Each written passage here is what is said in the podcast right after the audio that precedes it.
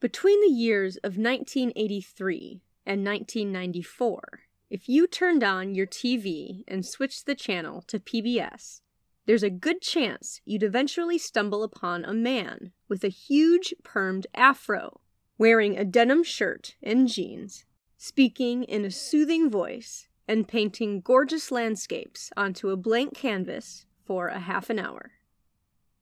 He would do this so effortlessly and he would be so encouraging that you'd really believe you could paint something just as incredible yourself on the first try. And if you couldn't, it wouldn't matter, because if you made a mistake, it was okay. It wasn't a failure. It wasn't even something that needed to slow you down. It was simply a happy little accident you could incorporate into the larger picture, which would still end up being something beautiful. This was Bob Ross. The show was The Joy of Painting. And although Ross's show ended in 1994, and he unfortunately passed away from lymphoma in 1995 at the young age of 52, he remains an icon. His supportive persona and reassuring philosophy that there are no mistakes, just happy little accidents, has cemented his place in popular culture. Time and time again, in digging up stories for this podcast, I come across accounts of history happening by accident. Scientists accidentally discovering breakthroughs, archaeologists accidentally finding unknown tombs, explorers accidentally having their expeditions go awry and embarking on journeys that were totally unexpected. And I wanted to showcase four of these stories I've collected along the way. Because all of us have been knocked down at some point by failure, or by things not turning out the way we thought they should. It's easy to see failure as an ending, or an accident as a setback. But with a little help from Bob Ross and a few examples from history, I think we can see that even when things don't go the way we planned, in the end, we still have the power to create a beautiful picture. History shows us that the unexpected is not necessarily an ending, but an open door to something new, maybe even a grand adventure. So join me today as we explore some of history's happy little accidents. I'm your host, Kristen Robine Terpstra, and this is the History Cache. Let's have a look inside.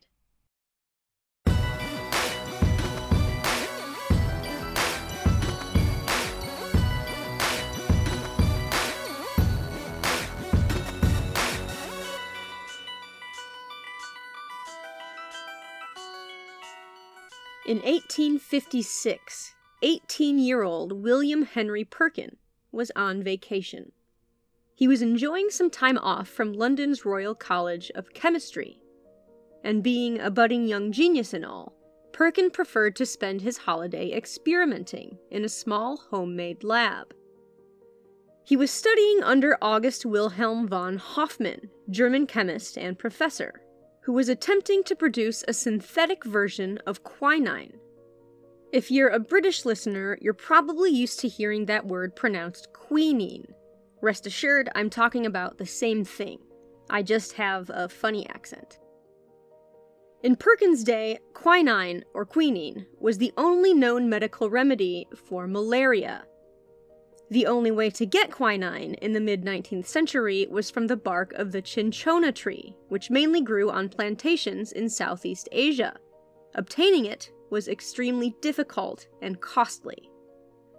Hofmann wanted to find a way to synthesize quinine, producing it artificially in a lab, which would make it cheaper and much more accessible.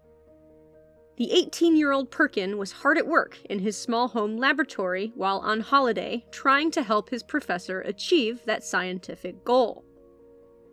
Coal tar, unlike cinchona bark, was cheap and easy to come by, and Perkin was trying to find a way to synthesize quinine from it. According to Anthony Travis in an article from the Johns Hopkins University Press via JSTOR Daily, coal tar was merely the leftover pollution from coal gas, which was the stuff used to light up the Victorian nightlife scene. And the waste was everywhere, usually dumped into the nearest river or canal. When the teenager tried producing an artificial version of quinine from coal tar, all he was left with was a dark, oily sludge in his beaker. The results of his experiments seemed to be nothing but disappointing, greasy globs of goo. However, when he was cleaning out the seemingly useless sludge of failure, Perkin noticed that when the goo touched the piece of silk he was using to clean out his beaker, it turned into a striking shade of purple, one he had never seen before. Perkin had just accidentally discovered the color mauve. More than that, he had just accidentally invented the first synthetic dye. Before this discovery, if you wanted clothing in any shade of purple, you had to get it from living organisms. If you wanted Tyrian purple, for example, you had to extract the purple producing mucus from inside of a snail's shell, specifically Bolinus brandaris, then expose it to sunlight for just the right amount of time. It could take up to 250,000 mollusks to yield one ounce of usable purple dye. That meant purple dye was expensive, it was also the reason the color purple was considered the color of royalty. This 18 year old just accidentally discovered a way to synthesize purple dye. And my goodness, did that change everything. He was a millionaire by the age of 21. Within five years, there were 28 dye factories pumping out purple and other synthetic dye colors. During his long and prosperous career, Perkin also synthesized perfume, inks, paints, flavors, and he was knighted in 1906, the 50th anniversary of his discovery of mauve. But the extent to his accidental success doesn't end there. 20 years after Perkin's accidental discovery, Paul Ehrlich, German bacteriologist and immunology pioneer, was greatly intrigued by the synthetic dye Perkin had discovered and began using those synthetic dyes in his research. He began using synthetic dye to stain tissues, organs, and cells. He noticed dyes reacted specifically with the various components of blood cells and the cells of other tissues, and developed a chemical theory to explain the body's immune response. He spent his career pioneering immunology. His research with synthetic dyes furthered our knowledge of the immune system and won him a Nobel Prize in 1908. So, in short, in 1856, a teenager accidentally discovered mauve and synthetic dye while he was on vacation, which led to the pioneering of immunology and a Nobel Prize. That is one happy little accident. There are no shortage of accidental scientific breakthroughs. Penicillin, the microwave, Velcro, even cornflakes, if you can count that as a scientific breakthrough. I might save that one for its own episode. But there are just as many accidental archaeological accidents. In 2015, not even a two hour drive from where I am, a farmer in Michigan accidentally unearthed a 15,000 year old mammoth skeleton. Now, every year when I plant my garden, I hope beyond all reason I'll dig up something similar. I never do, but I'll keep planting veggies until I dig up something interesting. Over 80 years ago, in the outskirts of a French village, a group of teenagers found something even more incredible and even more ancient. In late summer 1940, the world was swiftly falling into chaos. When Germany invaded Poland on September 1, 1939, Great Britain and France declared war on Germany two days later. It would take five more years and millions of lives before any sense of normalcy would return to the international stage. September 8, 1940, was a Sunday. A little over a year after their country had declared war on Germany, four teenagers went out walking through the countryside in the outskirts of their village of Montignac, France. They didn't know it, but they were about to accidentally make one of the most important prehistoric discoveries of all time.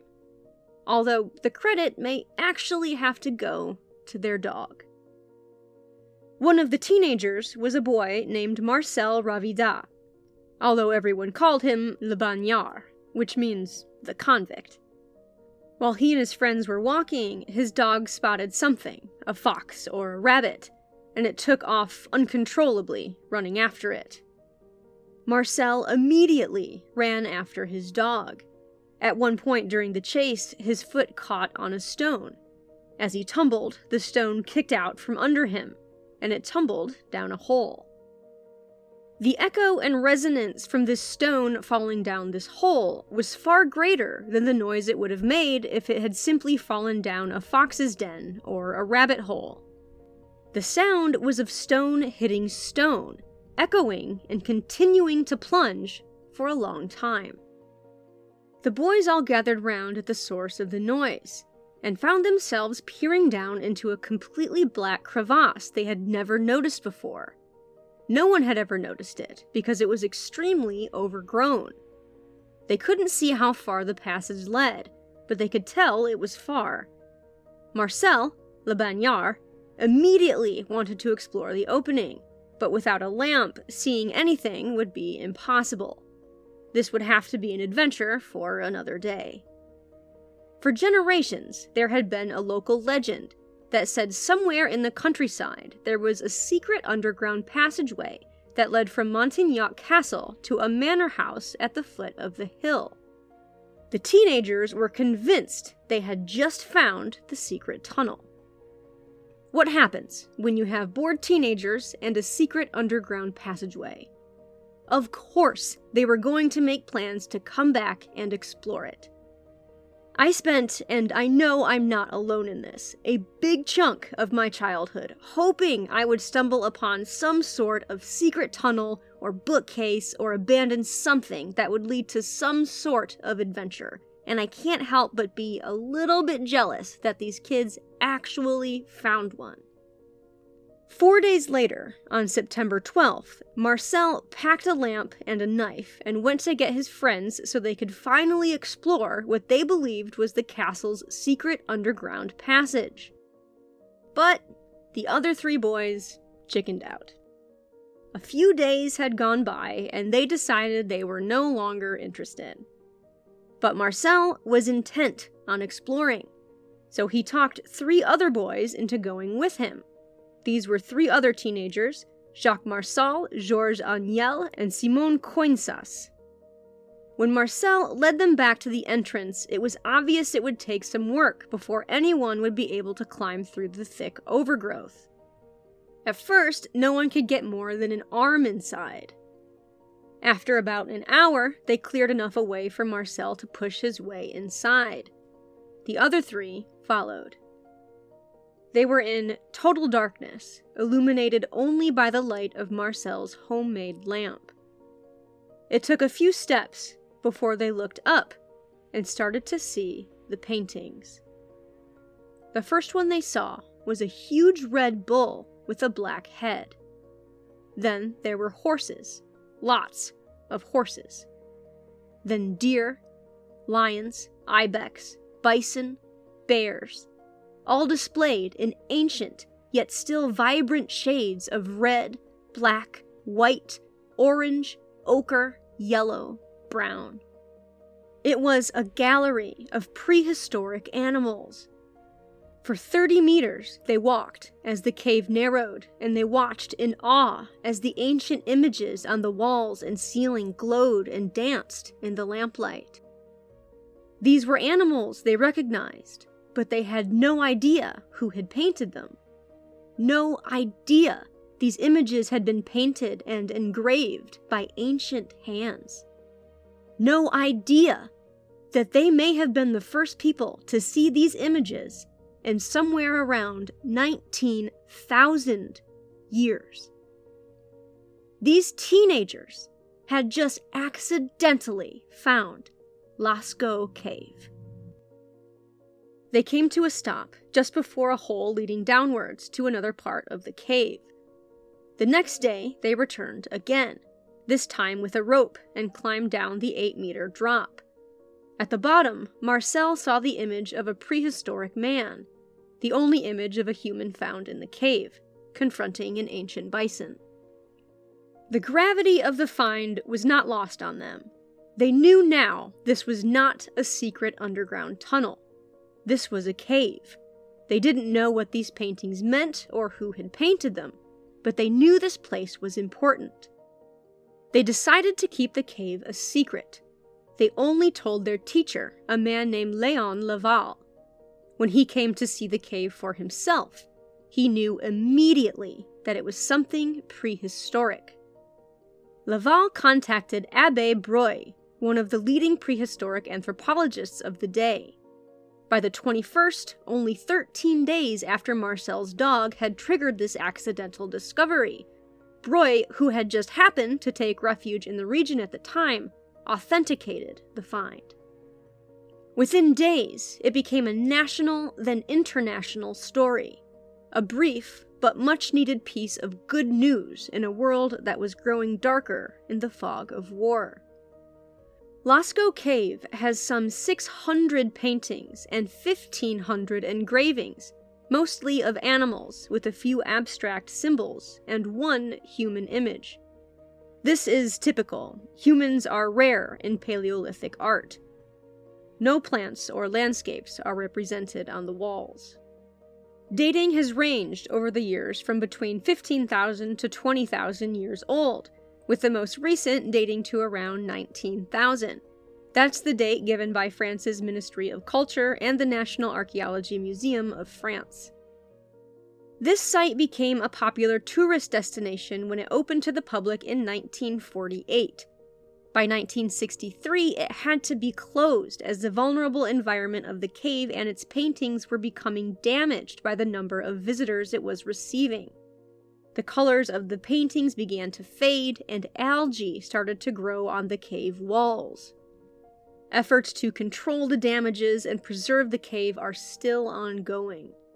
In 1983, a replica cave called Lascaux II was opened to the public and is located only 200 meters from the actual cave. Lascaux is an incredible snapshot in time. Its importance cannot be understated. Most of history is prehistory. That means most of history is lost history. Lascaux is precious because it came back to us from that huge fathom of time that we can't remember because the only record we have of it is archaeological. And some of the only keepsakes we've got are the ones painted and etched onto those walls. And it was found by accident when a group of teenagers chased after their dog. I definitely say we can call that a happy little accident.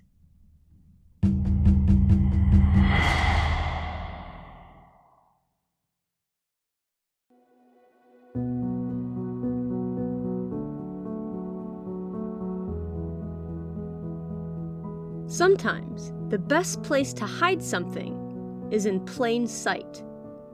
In 1767, Burma invaded the Ayutthaya Kingdom, located in what is now central and north central Thailand, as well as throughout much of the southern peninsula. According to the Encyclopedia Britannica, Ayutthaya had been a powerhouse for over 400 years and was one of the richest kingdoms in Southeast Asia. Over its four centuries, Theravada Buddhism became well established throughout the kingdom and was expressed in art and culture, and the Buddhist monastic establishment played a large role in society, becoming a focal point for village life.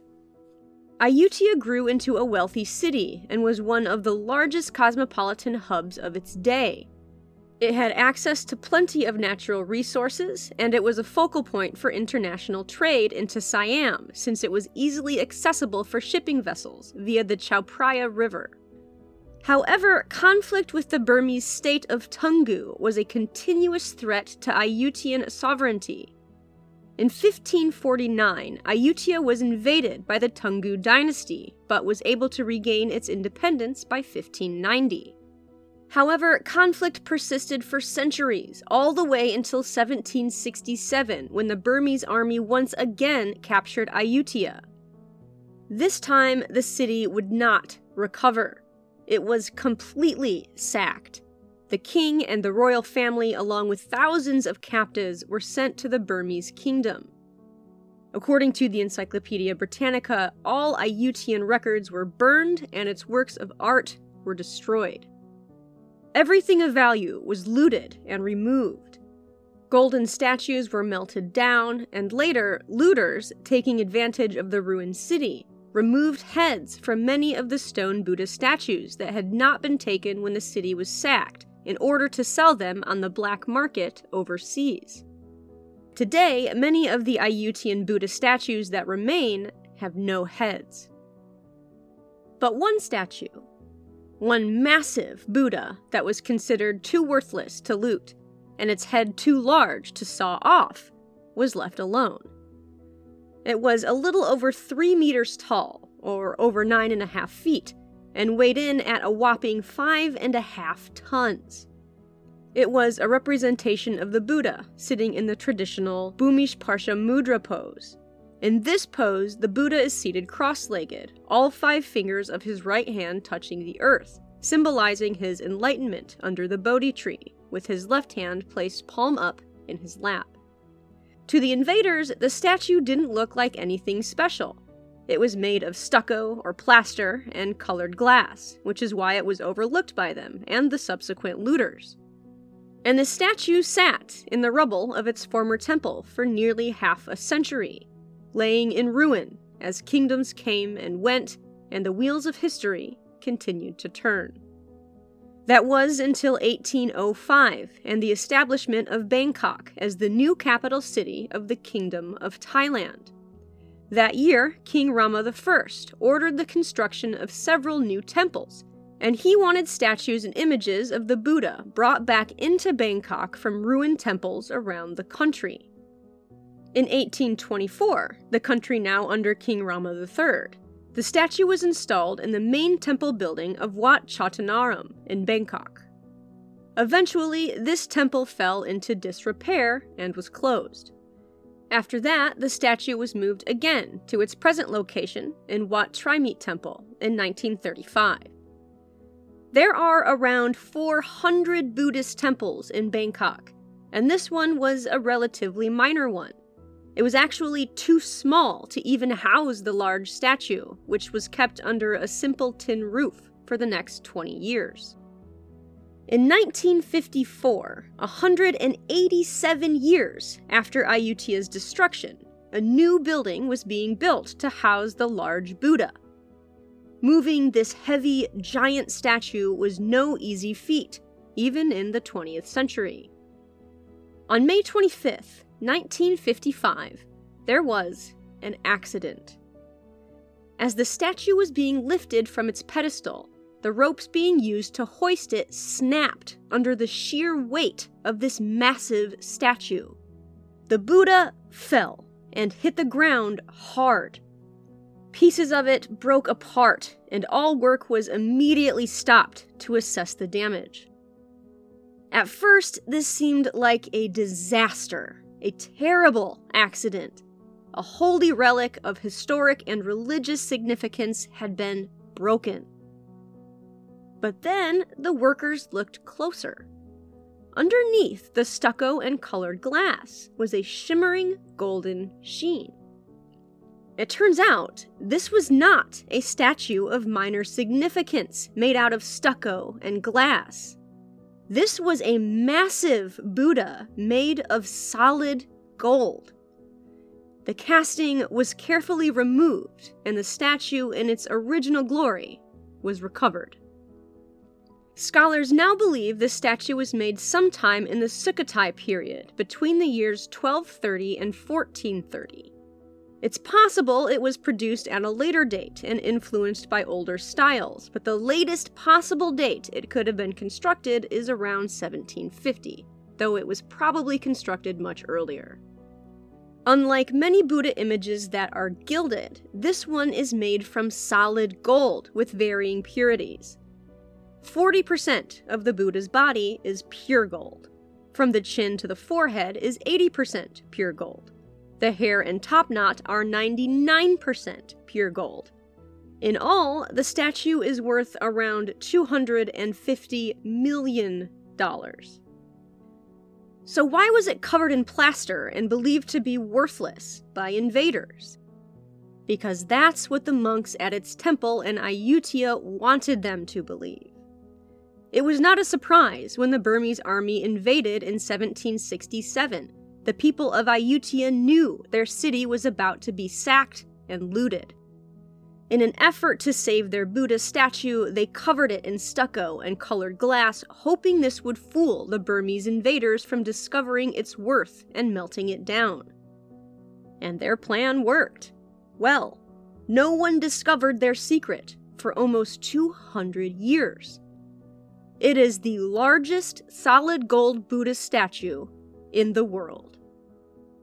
And if it hadn't been for an accident in 1955, we would all still believe it was nothing but stucco and bits of colored glass. This statue is now known as the Golden Buddha. Its discovery occurred almost 2,500 years after the death of Siddhartha Gautama, which meant that for many Thai Buddhists, the discovery wasn't just a happy little accident, but a miracle. For this next story, we're going to skip ahead to the 2000s, because history isn't just past tense. History is now, and it's still happening by accident. Dr. Melissa Brown, professor of microbiology and immunology at Northwestern University, has been researching how innate immune cells contribute to the inflammatory damage associated with multiple sclerosis. The goal of her work, according to Northwestern's Feinberg School of Medicine's website, is to uncover basic immune mechanisms that mediate disease and to use this information to develop new and more specific targeted therapies for MS. According to the National MS Society, MS is an unpredictable disease of the central nervous system that disrupts the flow of information within the brain and between the brain and the body. This interruption of communication signals can cause numbness, tingling, mood changes, memory issues, pain, fatigue, blindness, and paralysis. The exact cause of MS is unknown, and the experiences of people with MS can be vastly different. As of right now, there is no cure. Research is ongoing, and Dr. Brown, like many MS researchers, studies mice in order to better understand the genetic mutations associated with MS. Dr. Brown exclusively used female mice in her research, like most MS researchers.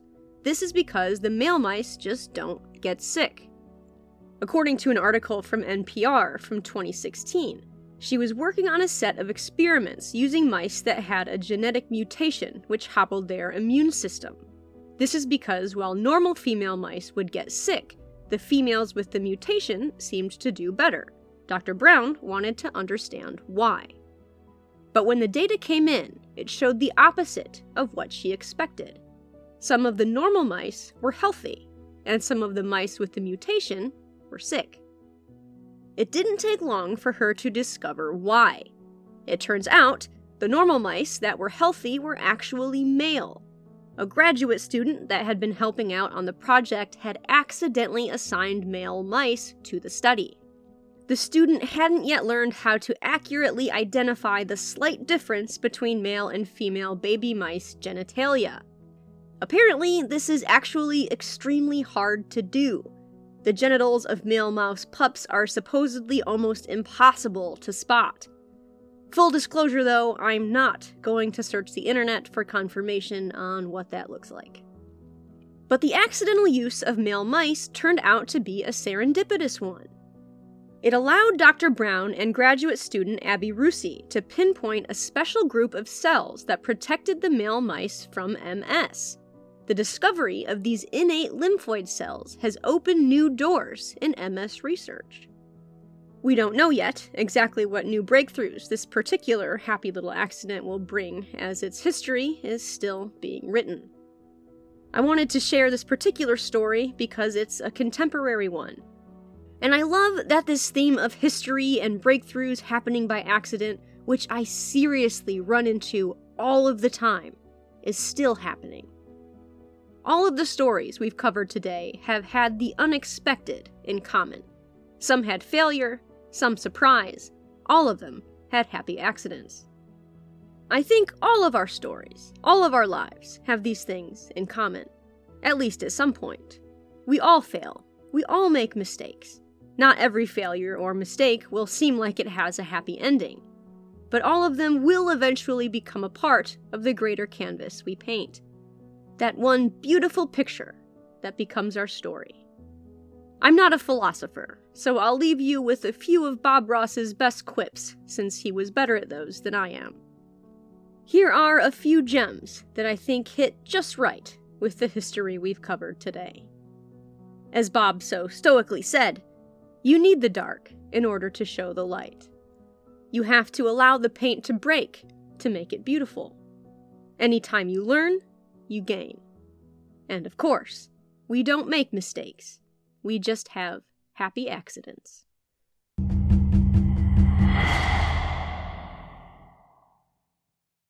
Thank you so much for listening today. I know how many podcasts are out there, so I genuinely appreciate the fact that you took the time to listen to this one.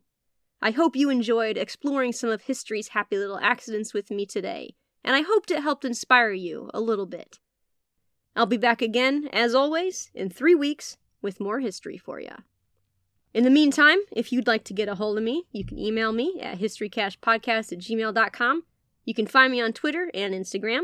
If you'd like to help support the show, you can check out my Patreon page at patreon.com slash historycashpodcast. You can also make a one-time donation. You can access the link for that on the website under the support tab. That website is historycashpodcast.podbean.com. Stay safe, stay smart, stay curious. And until we meet again, my dear friends, go make some history.